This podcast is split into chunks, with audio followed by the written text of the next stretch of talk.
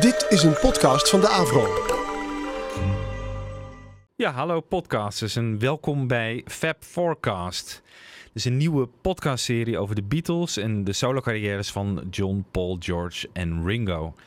Uh, gemaakt door drie Beatles-liefhebbers, behoorlijke Beatles-liefhebbers uh, kan ik wel zeggen, uh, die elkaar hebben leren kennen via de Mecca-podcast van Avro Potpourri en Kicks Radio. Um, wij willen het Beatles-vuur brandend houden nu de mannen van de Mecca-podcast hebben besloten om mee te stoppen. Maar ja, wie zijn wij? Even kort.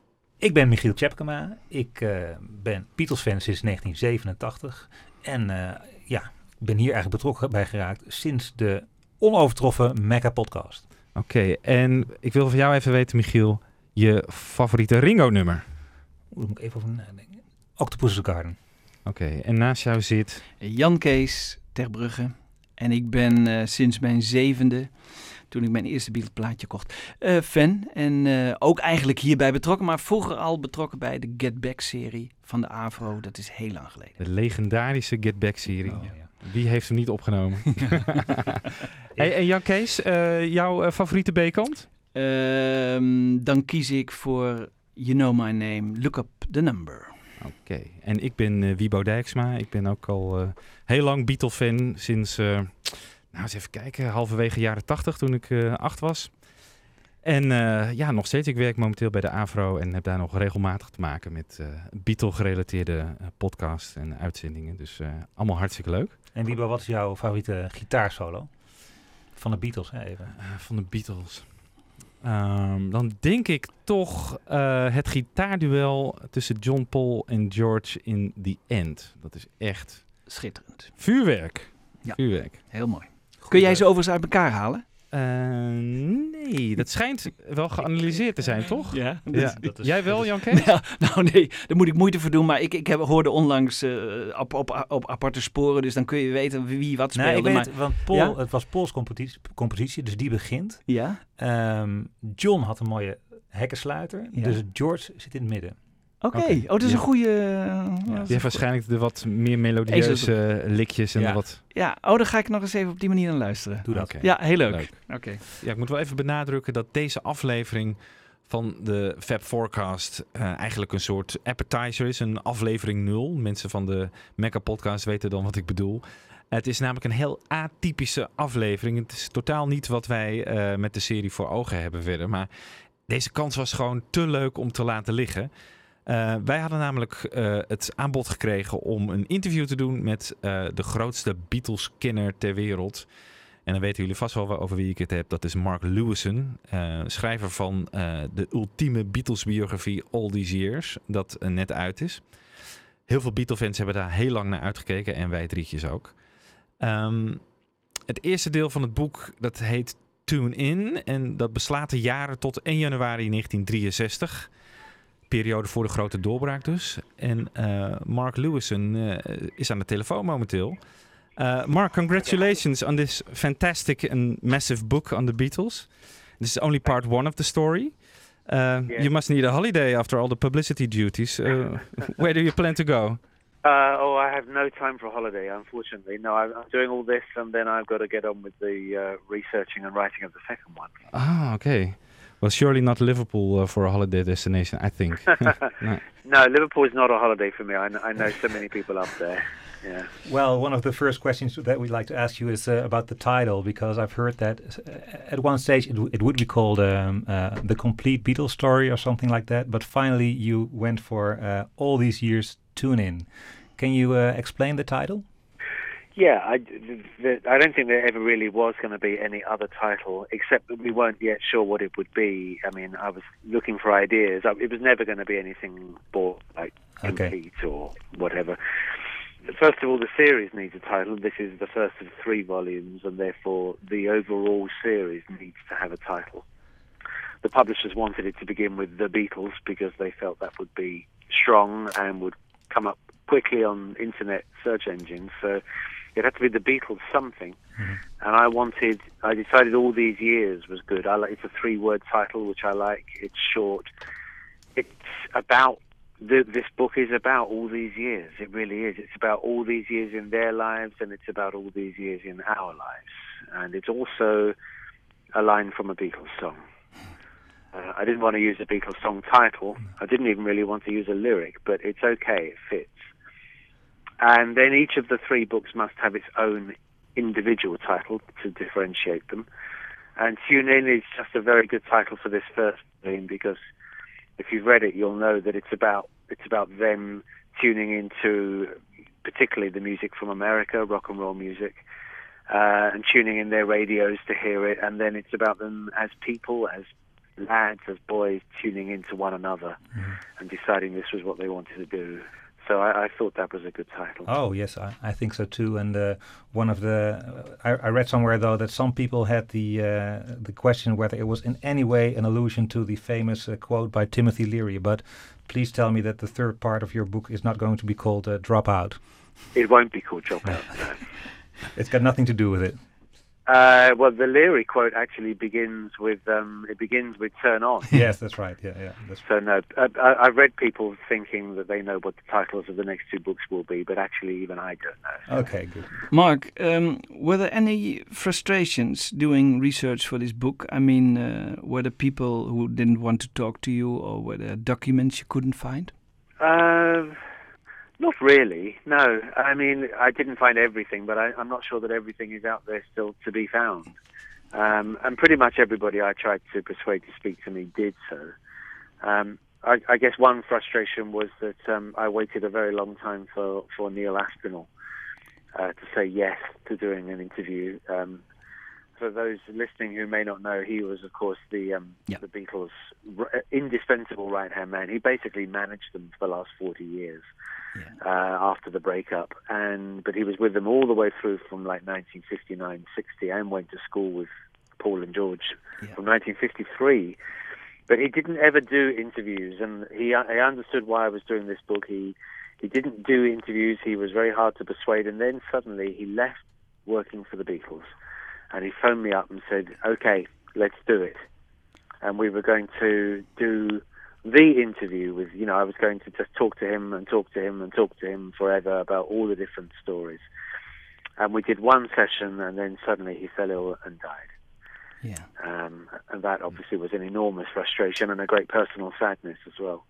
You, you wanted to, to to ask him a lot more, I think. Uh, I could, I, I, I always enjoyed talking to Neil, and I could have talked to him at great length for this book, um, for all three volumes, um, and it would have been, he would have given me extraordinarily good stuff, which I think pretty much has gone to the grave with him.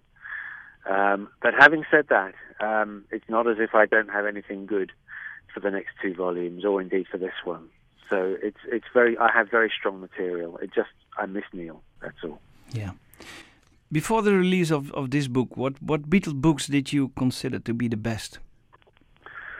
Um, well, there are so many, and there are so many kinds of Beatle books that it's very hard to answer that. Um, me personally, I, I, I, I, when the books were coming out in the 1970s or late 1960s and through the 70s, they made a big impact on me because I didn't know much. I thought I liked, I did like the Beatles. I thought I knew something about them, but turned out that I didn't really until I read these books. So those books from like 40 years ago are still the ones that I think of first. Um, books like um, The Beatles: An Illustrated Record by Roy Carr and Tony Tyler, um, Apple to the Core by Peter McCabe and Robert Schonfeld, um, Hunter Davies's biography of the Beatles, of course, which came out 45 years ago now.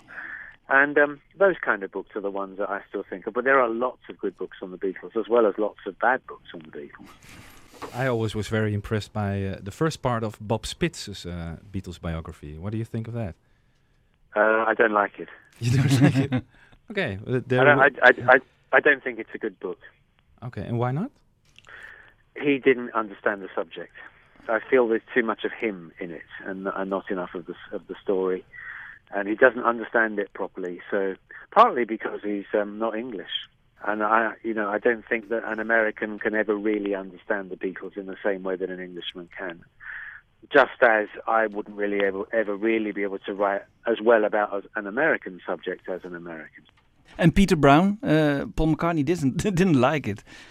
His his book. Uh, Peter, I like Peter Brown as a person, Yeah. and he's been fantastic for me on this book. He's given me great interviews and also access to some paperwork. Um, but his own book was um, well, it had his name on it, but I think it was mostly written by a journalist.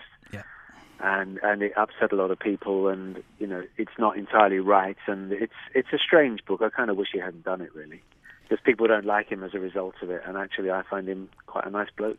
Uh, Mark, sometimes I get the feeling these days that our, our quest for knowledge of the Beatles is, is bigger than ever. Um, for example, uh, a short while ago, Rose Martin died. She was the housekeeper of Paul McCartney, and this was like a, a major news fact in Beatle uh, fora and, and, on the internet. And has it always been like this? When you started out research, researching the Beatles at the end of the 70s, uh, was there ever a period when the Beatles were, well, kind of out of style or people didn't really want to dig for every little thing that, that, that we, we now think are, are relevant, is relevant? Well, um, at the end of the 1970s, it was still quite close to the end of the 1960s, and it was quite hard to be uh, someone who studied the Beatles in those days because no one in England certainly uh, music had moved on, and the Beatles were like, "Oh, that's years ago," yeah. and no one was really that interested. I think it changed when John Lennon died. That seemed to be the great spark of interest uh, on a deeper level, mm. and that's when the industry, as I call it, the Beatles industry, really began. Um, but the the obviously in we now live in the age of the internet yeah. and everything everything can be big for a moment. The the death of Rose Martin, who I did meet once or twice, was only big on the Beatles news pages and only for a day. I mean, you know, I don't think anyone got. Yes, well, of course, but I, I can't think. For the McCartney family, it was sad that she went, but uh, no, it, it, everything can look big for a brief while these days, can't it? Yeah, yeah it's sometimes hard to measure the, the what what are really the relevant facts. Well, yeah, I suppose so, but it, that's that's my job. That's where my job comes in because I'm not I'm, I'm much less interested in the true trivia. I'm much more interested in in understanding this story, finding out what I can that's that's relevant to understand how these people did what they did, who they are, and how did they who are they and how did they do it. So you, you obviously you need to do research, but you need to know where not do research as well. Okay. Okay, Mark, uh, I want to play you uh, a few lines from the song Early Days from Paul McCartney's uh, album New, which has also yeah. just been released. Now everybody seems to have their own opinion. Who did this and who did that? But as for me, I don't see how they can where was at. Yeah. Do you feel these words apply to you?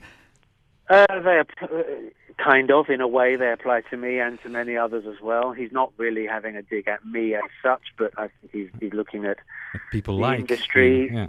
The yes, the industry of people who think they know everything about the Beatles. Or, or I think really, um, this has been building for a while, and it really came to a head when he was on tour in America this year and performed the um, "Being for the Benefit of Mr. Kite."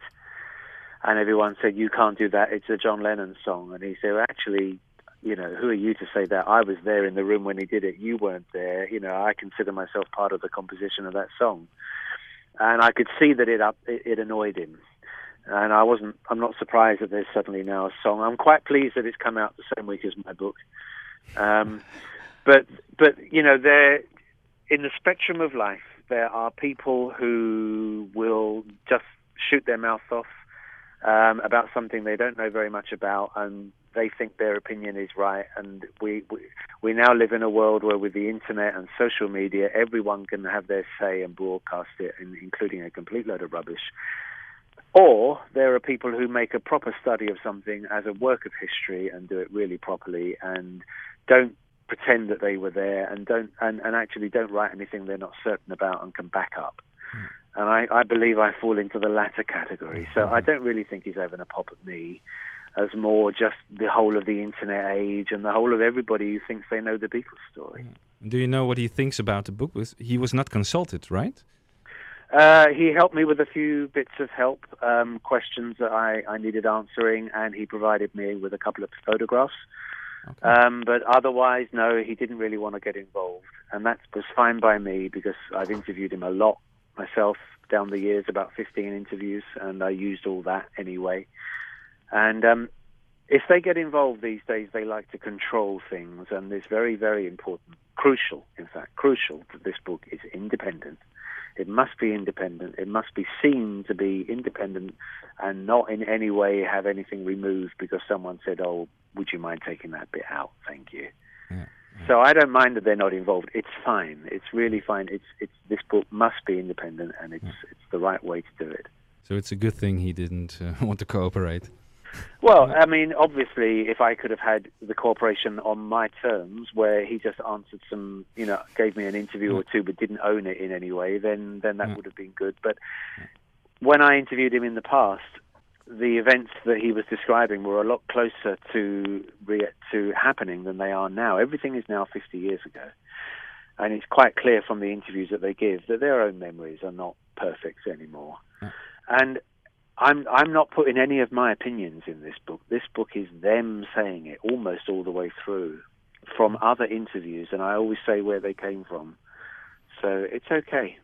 It's really okay. And it's also, I think, one of the really great strengths of this book that it's just objective. It's just presenting the facts. Uh, sometimes there is a little opinion here and there, but every well, nowhere uh, there's a place where you uh, you interpret things and there are no facts uh, that to uh, yeah, really. that's right. And I show where things come from. Yeah. And um, they they obviously. I mean, how would you feel if you were the subject of like 500 books, and Yeah. you knew from glancing through some of them that that that they are flawed in one way or another? How would you feel about the Beatle book industry and the people who write those books? You'd have a definite view by now, wouldn't Mhm. you? You would. They do. They do, and they don't like them. They've they've had enough of them. They know that it's wrong. A lot of them are, you know, making silly mistakes. So naturally, they kind of have this blanket view of all of them. But this one, if if they see it, it'll be they'll know it's different, and they'll know anyway that it it, it comes from a different cloth because they used to employ me because they liked me, because they knew I was good at what I did. So you know, they know I'm I can do my job because I used to do it for them. I'm all shook up. Ooh, ooh, yeah, yeah.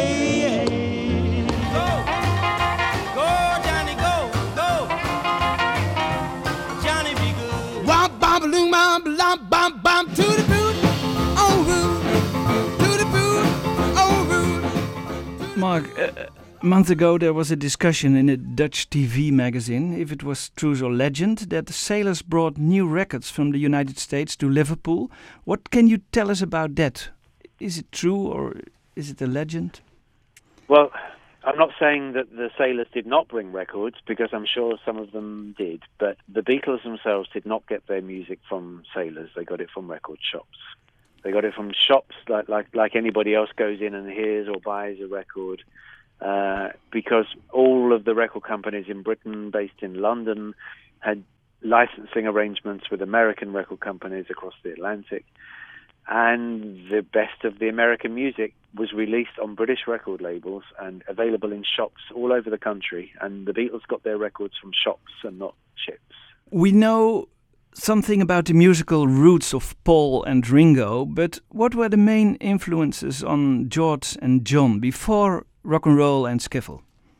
Um, I would say that it was obviously, um, in George's case, uh, his dad had some records, um, some of which had been brought back from America in the 1920s, um, and things like Cab Calloway, uh, that that kind of music that um, George liked, the Singing Brakeman, Jimmie Rodgers, um, and he liked George Formby records, you know, kind of British music hall comedy records um, there was music around. John had a musical upbringing without necessarily knowing it very well because both his parents were musical, but he didn't live with them.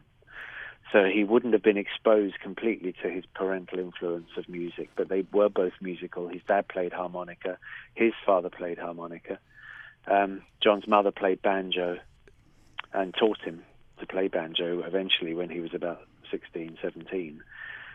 Um, but all of them listened to the radio when they were growing up because the radio would have been on in the house when they were growing up. And in those days, we didn't have stations devoted to particular kinds of music like now, where you've got a rock radio station or a country radio station or a heavy metal radio station. The radio played some music some of the time, and they played all music for all tastes because the, BBC is funded by license fee payers. So if you just play music for teenagers, everybody else is going to get upset. Yeah. There, there was Radio music- Luxembourg, wasn't it? There was Radio Luxembourg, but as I know from my own personal experience, if you listen to Radio Luxembourg in the UK, it's, it was a really hard thing to do because the sound would just be drifting in and out, and the sound would go, and then maybe half a minute later it might come back, and it was really difficult. But they did try to listen to Luxembourg, and on Luxembourg you could hear other things. But in their formative years, in their influential years of their childhood, they heard what was on the BBC. Hmm. And because the BBC had to play all music for everybody, the Beatles were exposed to all styles of music, and this is why they were so versatile musically themselves. If they had just grown up listening to rock and roll, they wouldn't have known anything else. We have the BBC in a way to thank for the fact that they knew so many other things. Hmm. Mark, your plan was to finally tell the true story of the Beatles and check everything through official documents like contracts and newspapers and people who were witnesses to the stories we all know. Um, the result is that certain Beatle myths uh, get crushed. Things we believe to be true turn out to be not so true. Uh, what would you say was the biggest myth that you crushed and were you surprised, most surprised by? Well, um, I call this book anti-myth. I'm not interested in myths anymore because myths are just part. The only thing that interests me about myths is how they formed in the first place and why and who started it. I'm not otherwise interested in them. So I decided at the beginning I wasn't going to be bringing up Beatle myths in order to say, you know, this thing, it's not true. I'm just telling the story, and the myths can just kind of fall away on the side uh, along the way. So I, I, I don't really, you know, there are just so many, and I'm not interested really. It's um, we we talked about one just now, didn't we? About everybody says the Beatles they got their music from the America from the sailors who brought it back from America Yeah. Right? And that's in every book. It's in every radio documentary. It's in every film and TV program. And everybody, even those who don't know much about the Beatles, will say, "Oh yeah, they got their music from American sailors or British sailors, bringing them back from New York." Well, there's one. Yeah. There's one because that's that's a complete myth. Yeah. So um, there they they happen all the way through, and and forgive me, but I'm not. I don't think about them anymore. I, I much rather think about what did happen rather than rather than what people think happened. So if I hear you correctly, then I guess you won't be too enthusiastic about a, a biopic like uh, Nowhere Boy, for example. I don't like any biopics about anybody ever. That's the I don't like any Beatle biopics or anything because they always they, they, they deviate from the truth too much. I, I like the truth, the truth. And in this story, the Beatles story, it's just the truth is so extraordinary, so interesting, so exciting. You don't need to make anything up. Well, can can we go back to one of those very exciting uh, events that was uh, the, the fateful day of July 6, 1957, the Woolton, the Woolton Yeah. Village Fete, uh, where Paul first met John. Um, Yes. Let's let's uh, hear a, a little uh, piece of "Putting on the Style," uh, recorded that very same day.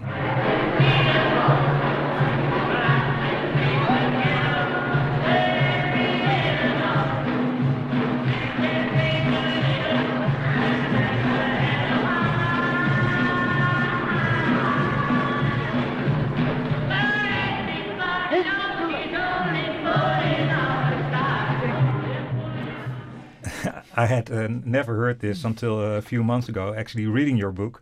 Um, can we ask you to read a little passage from your book when you where you describe this evening performance of the Quarrymen? I would gladly do it, but I don't have the book here. Oh, okay, that's too bad. Because well, it's it, it's uh, um, the piece where where you actually say that John Lennon really developed his own voice already at that very uh, that very early Yeah. stage. Yeah, well, I can sum up what I say in the book if you like. Okay, good. that Yeah. um, for you know anybody who sings uh, on stage in public, or indeed even just in the bath at home, um, ninety-nine thousand people out of ninety-nine thousand and one, everybody except John Lennon basically would begin by adapting their voice to the song that they're singing, the version that they've heard of it. They might sing in, in an American voice or in the voice of the original artist. Um, and then eventually, if you stay in the profession of singing, your own personality, your own voice will emerge. If you're lucky, if you're good. but the extraordinary thing about this recording of John Lennon at the age of 16 is to hear that he sounds like only John Lennon.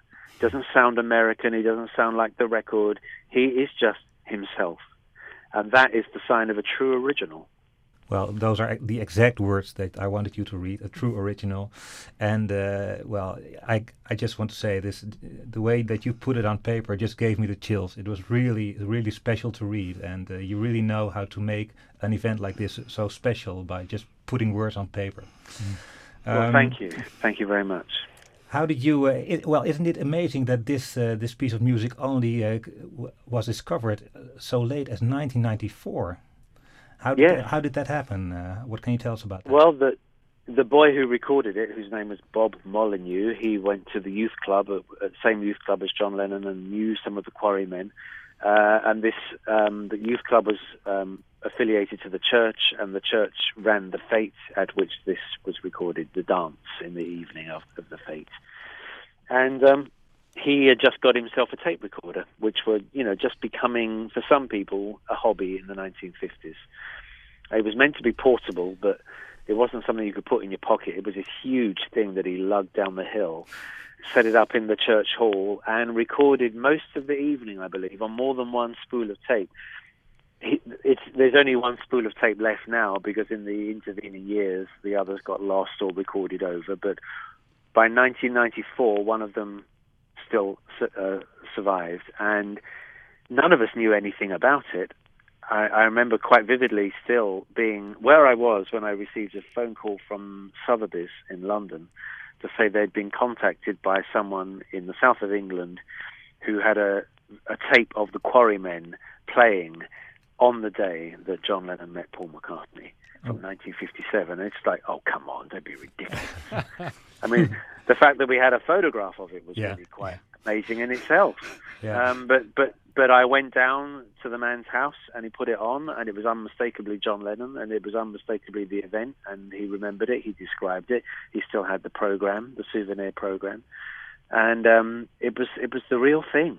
And it was just like, well, you know, you never say never in this story, or in life generally, but certainly with the Beatles, things are constantly surprising. Things turn up that you didn't even know existed. Do you think there are any other musical fragments that are that might pop up someday? For example, maybe a tape of the, the first tour through Scotland, for example, where I think nothing was. Well, left. That that would be absolutely ridiculous, but and therefore, yes, it's probably going to happen. um, I mean, I don't know what I don't know what I don't know about, but I do know that the the surprises are happening all the time, and long may that last. In in 1958, the Quarrymen made their first, very first recording in probably Liverpool's only recording studio, the living room of Percy Phillips. Um, they recorded "That'll Be the Day" and uh, this song.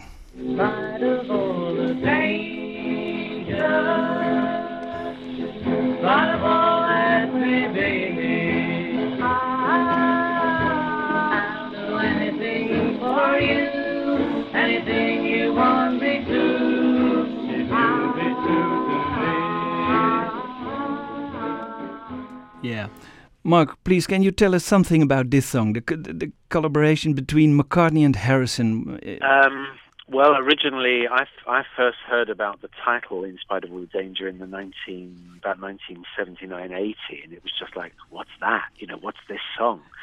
And then it transpired in 1981 that a copy of the record was still in existence, two-sided record made by the Quarrymen in a little private studio, as you say, and um, one of them was in spite of all the all the danger, and it says underneath it McCartney Harris.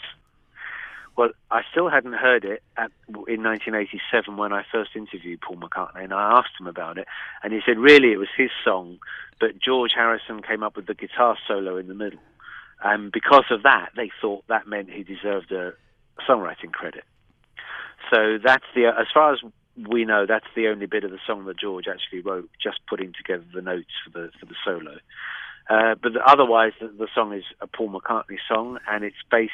Well, it's not based on. It's nicked from um, "Trying to Get to You" on Elvis Presley's first LP, which he played a lot at that time with his friend Ian James. They used to play that album all the time, and they both liked Trying to Get to You. And this is one of the very earliest Paul McCartney songs, and it's obviously pretty much the same notes, but just with different words. And John sings it, right? That's kind of strange because it's Well, a pop and- song. yeah, Yeah. and then there was an interview with John from I think 1975 in America by a journalist called Paul Drew, in which John says he says um, there's this record we made a long time ago, and I mean he hadn't heard it since, so it was like 17 years later he was talking about it. And he said, and I was such a bully in those days, I sang the song that Paul wrote. The relationship between Paul and George is an interesting one because I have a feeling they never uh, were never really friends. Uh, what, what's your opinion about that? Oh, they were definitely friends. Yeah. Definitely friends for a very long time. Um, uh, it was Paul who brought George into the group. Um, no, they were friends, but there was a, an age difference between them, which, as George often pointed out, in especially in later years, Paul regularly reminded him about. Yeah. In other words, Paul was slightly superior to him for being what they thought was nine months older. Actually, it's more like eight, but um, that was the thing. You know, in anthology, George says Paul was nine months older than me. In fact, he's still nine months older than me. And although although that's a joke, it's also an in joke because anyone who knows George or knew George, especially in the 1990s, will tell you that it, Paul that he was very tired of Paul reminding him that he was still nine months older. but they definitely had a really good friendship. They had a couple of great holidays together um, in this first book in 1958 and 59 that, that John wasn't on. And uh, no, they they were close, but um, Yeah, but but Paul's friends, both- Ian James says he was surprised they uh, they even became friends. Yes, well, um, it was the guitar, and also the guitar was a big thing, of course. So if you were into music and you dressed in a particular way and you listened to certain records and you played guitar, you had so much in common to begin with that other things, other differences were less important. Um, but actually, I don't know quite why Ian says that anyway, because Paul and George had grown up on almost the same street um, in Speke in the south end of Liverpool, and um, you know they they'd seen each other before they ever got to speak. They they kind of rec- recognized each other, and um, they they were definitely really good friends all the way through. But both of them got on better with John. Well, in 1960, they recorded several songs on a tape recorder at Paul's house uh, on Forthlin Road. For example, this Lennon McCartney original.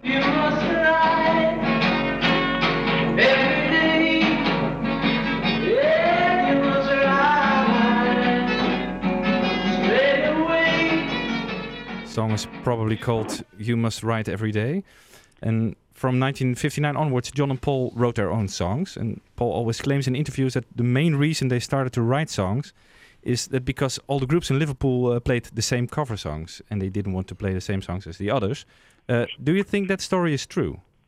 Well, it's I know why he says it, but it's actually he's um, conflating several years here. The, the the the chronology, as it now seems clear, is that they both wrote John and Paul wrote songs separately before they met, or at least before they got together, uh, and then they started to write together, and then they stopped, and then they wrote separately again, but John hardly wrote at all. Most of the songs from 1959 are Paul's.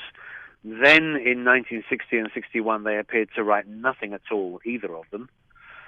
Uh, and then they began writing again in 62, and it was at that point, I think, that Paul's story becomes true. Okay. Um, but even still, they, they were reluctant to play their own songs to their audiences in Liverpool until Brian Epstein encouraged them to do it.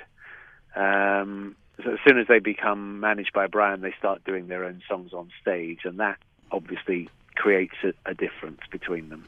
Hamburg was their second home, the city where they grew up to become real musicians.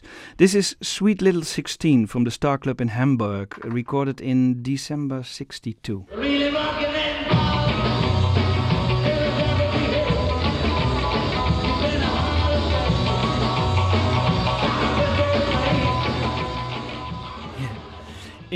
interestingly enough, the Beatles traveled through Holland when they first went to Hamburg.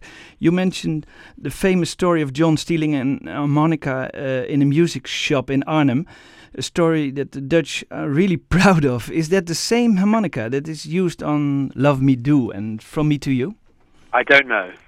I don't know if it is or not, and I say that in the book. Anything I'm not sure about, I say that I'm not sure, and I don't know if it was the same harmonica or not because I don't know exactly what harmonica he used. I haven't seen photograph of it to compare it to the. Yeah. Even we don't really know even which one he stole from the shop in Arnhem.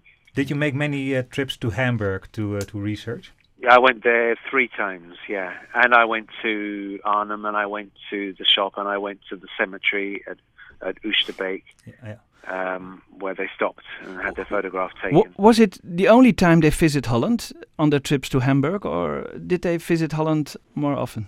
Uh, no, because in 1961 they went to Hamburg from England and back again on the tr- on the boat and train. So they sped through on the train from Hoek van Holland uh, across to the German border in 1961. Uh, and then in 1962, for all three trips, they flew. Okay, but is it was this first trip abroad, uh, the UK, uh, outside the UK? Uh, they never visit Yeah. any country.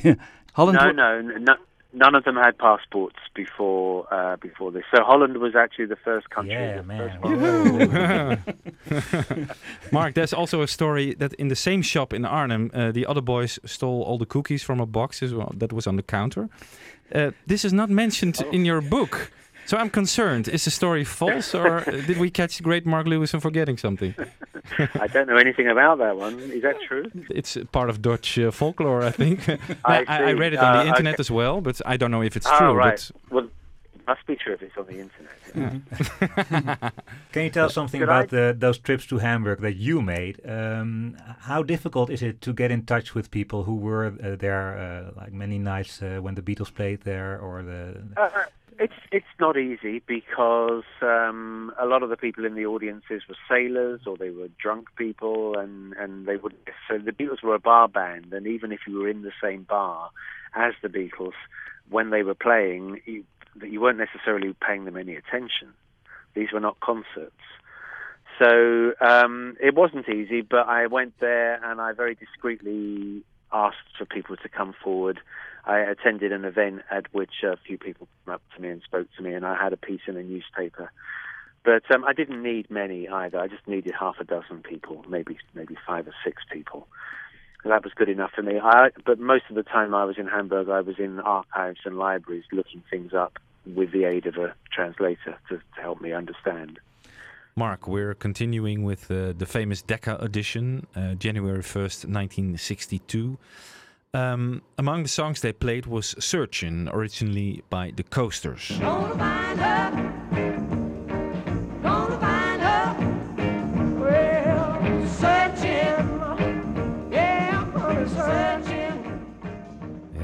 Beatles were famously rejected by Decca by a man called Dick Rowe.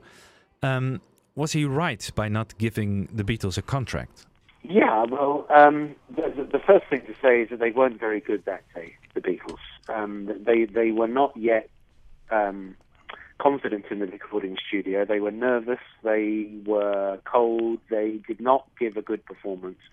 And Pete was still on drums, and they never really sounded anything like as good with Pete on drums as they did with Ringo.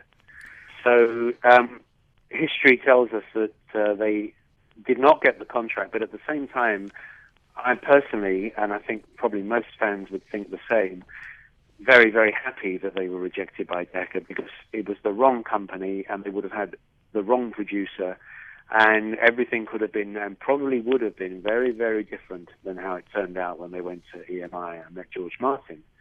George Martin was the best producer they could ever have had and anybody at Decca would not have been.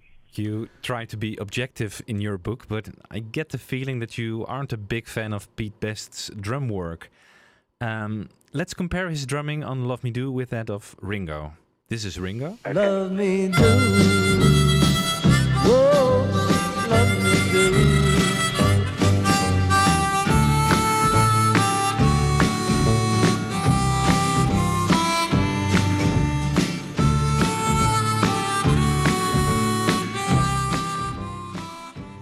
that's Ringo.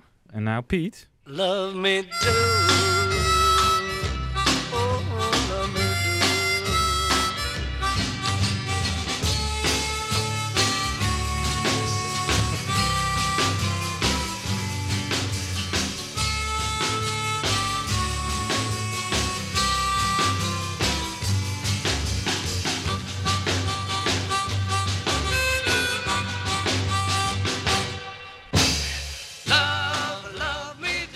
Very clear difference, as you can hear. Uh, drumming by Pete is not very tight, um, very unimaginative. Um, doesn't fit the song at all. Um, is his drumming the main reason why Pete Best was fired from the Beatles? Um, well, yes. The main reason the Ringo, uh, the main reason that Pete was um, dismissed from the Beatles was because John, Paul, and George did not think his drumming good enough. Um, he, he was never really good enough for them in in terms of uh, what they wanted, but they put up with it for a long time because it was it, it suited them to to have um, the best the best family, Pete's family, run their organization, which is kind of you know they they they looked after the gear and they drove them to the to the dates and they arranged the bookings as well. When the Beatles didn't have a manager, the Best family were really kind of running things, but they were never happy with his drumming. And that was true from the start. In fact, it's even kind of true in a way from before the start, because before they got Pete as a drummer, John, Paul, and George needed a drummer, mm-hmm. and they knew that he had a kit, and they still weren't going for him.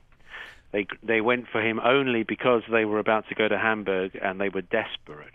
If they hadn't have got a drummer, they couldn't have gone, and they were desperate to go, so they grabbed Pete and went. And what they got, what they found when they got there, was that he was pretty much a complete beginner. Um, and from their point of view, he never really was good enough for them. And that combined with his personality, which was very, very unlike theirs, uh, and the fact that he was quiet and always liked to go off on his own, never hang around with the other three of them, they never really felt that he was a true part of the group. Simple as that. Had they played with Pete before then, before they went to Hamburg? No, How, how could they know what what his quality as a drummer was then? Uh, They didn't. They didn't, except that they had a little bit of an audition for him um, just before they went to Hamburg. But as everybody says, he couldn't have failed that audition. They were they were so desperate that no matter what, even if he played drums with with the sticks between his toes, he would they would have taken him. Well, one of the very fascinating things in your book is just this constant quest for drummers that's just dominating the whole uh, Quarrymen uh, uh, career, I guess, uh, for almost three years, isn't it? Yes, yes, absolutely. They were always looking for a drummer, and um, as John wrote once, a series of drums came and went. Uh, Paul was drummer for a while um, in 1960, um, and they they all took turns on drums, and they could all do it. Um, but at the same time, they knew that they really did need to get themselves a drummer, and they were hard to find. Um, Pete was there. They knew that. They didn't bother going for him, but then eventually they did and he ended up staying much longer than they wanted him to, which was two years. Um, par- partly because they didn't want the side effects, if you like, or they didn't want the re- the response and reaction from Pete when they did it, when they fired him. So they waited until they had a manager and made the manager do it. Mark, in November there will be an even bigger edition of Tune In that's twice as long. Yeah. Uh, I call myself a Beatles geek, so I tend to wait for the extended edition. Um, on the other hand, I'm afraid it mainly consists of a lot of background information on Liverpool and the family history of the Beatles. But mainly, I want to read stories about the Beatles themselves. So, which version do you recommend for me? Um, I would recommend both of them. I mean, I to me the, the, the long version is the one that I wrote. That's that's the book as I wrote it. That's the story as I believe it needs to be told to be properly understood, so that you as the reader will know who the Beatles were more than ever before, um, and get a clearer sense of their personalities than ever before, and their chemistry. there there's a lot more about them in the in the bigger version. There is also more context as well, but I believe it's context that is is necessary. Uh, otherwise, I wouldn't have written it. So uh, and there's a there's um there's a lot more of there's a lot more Beatles in the other book as well. Okay. It's not just context. Uh, can you give an example of a story you left out of the the mass market edition, but included in the extended one, Um, just to don't I haven't been asked haven't been asked that question. there is um there's a one there's a whole chapter that I took out of the of that book, um, which is still in the you know it's it's in the extended edition but not in the other one, um, and it's a chapter of a short chapter of all the girls and boys who loved the Beatles down the cavern talking about what it was about John Paul, George and Ringo that they found so extraordinary and so exciting. So it's a lot of it's a succession of very interesting, amusing, fascinating stories about the Beatles that that aren't anywhere else in the book um, because I just removed the entire chapter. Must have been difficult for you to cut your It was your it baby. was terribly hard, terribly hard. But I always had the satisfaction of knowing that the other version, the full uncut edition, was coming out, so that made it a bit easier. But uh, no, it was very difficult. But there there is more. There's more about George Martin, and there's more about Brian Epstein, and there's more about Liverpool, and there's more about John Paul, George Ringo, Stuart, Pete, and everybody. well, Yeah. sounds interesting. I think I'm gonna buy the extended one. Oh, Period. Good man. That's what I wanted to hear. I knew you would. Yeah. Mark, you, you you have some friends here in Holland. Uh, wh- what can you tell us uh, about them? Because one of them showed you the Mahler biography. What is that story behind that? Yes. Um, well, a few years ago, I was in the very happy habit of coming to Amsterdam for um, vacations as often as possible. I love Amsterdam. And um, came over many, many times, and I, I've long had a friend there in Amsterdam called uh, Piet Schreuders. Um, I've written books with Pete, and we've we, we've been friends for about um, nearly 30 years and he introduced me to many of his friends, so they became my friends as well. And one of them was this guy called Harry Claassen, who lives in Amsterdam. He's a, a great reader of books. He has a huge library of books, and um, he has he's a big fan of the Beatles and also a big fan of classical music, and uh, he writes music himself. And he pointed to this biographical series about Mahler one day when I was in his apartment in Amsterdam, and he said the Beatles should have a book like this. They deserve something this comprehensive, this thorough. The story is so rich that you could do it, or it needs to be done, and you, Mark, you are the person to do it. Um, and I, you know, it, it actually kind of arrived at a good time in my own life when I was thinking of doing something on the Beatles again. Um, I wanted to write a biography and not a reference book. All my other books have been reference books, and and it just kind of it fitted. And I just thought, yeah, I think he's right, and that was how the idea happened. Is, is it hard to change the, the style because when you write a reference book, it's obviously a completely other other way of writing than when you write a biography. Did you have any difficulties with that in, in the beginning? No, no, because I did write a biography a few years ago of uh, the comedian Benny Hill, hmm and that's how I learned to write biography. So I just carried on doing Yeah. the same thing really with this one. Um, e- even in my reference books, there would be pieces of longer text, like at the beginning of each year, I would That's do a kind of overview. And but I mean, I'm I, I was a lot younger then. I'm not suggesting in any way that you are you uh, do not have the quality to be a good biographer, not in any way. But uh, no, no, no. I um, know what you mean, but it is it's a different discipline. Of course, it is. Yeah, yeah. um, Writing short entries to writing something long, it takes a lot more planning Hmm. With the long. But I actually, I'm I'm a good planner. I, I just have. Everybody in life has a strength that is unique to them or particular to them, and I, you know, I'm not very good at building, putting up shelves, and I'm not very good at drilling or, or doing other things that men do. Um, but I'm I'm very good at research and I'm good at organization. I'm good at administration, and I like writing about the Beatles. So I just those happen to be my skills, and I'm very fortunate in that respect.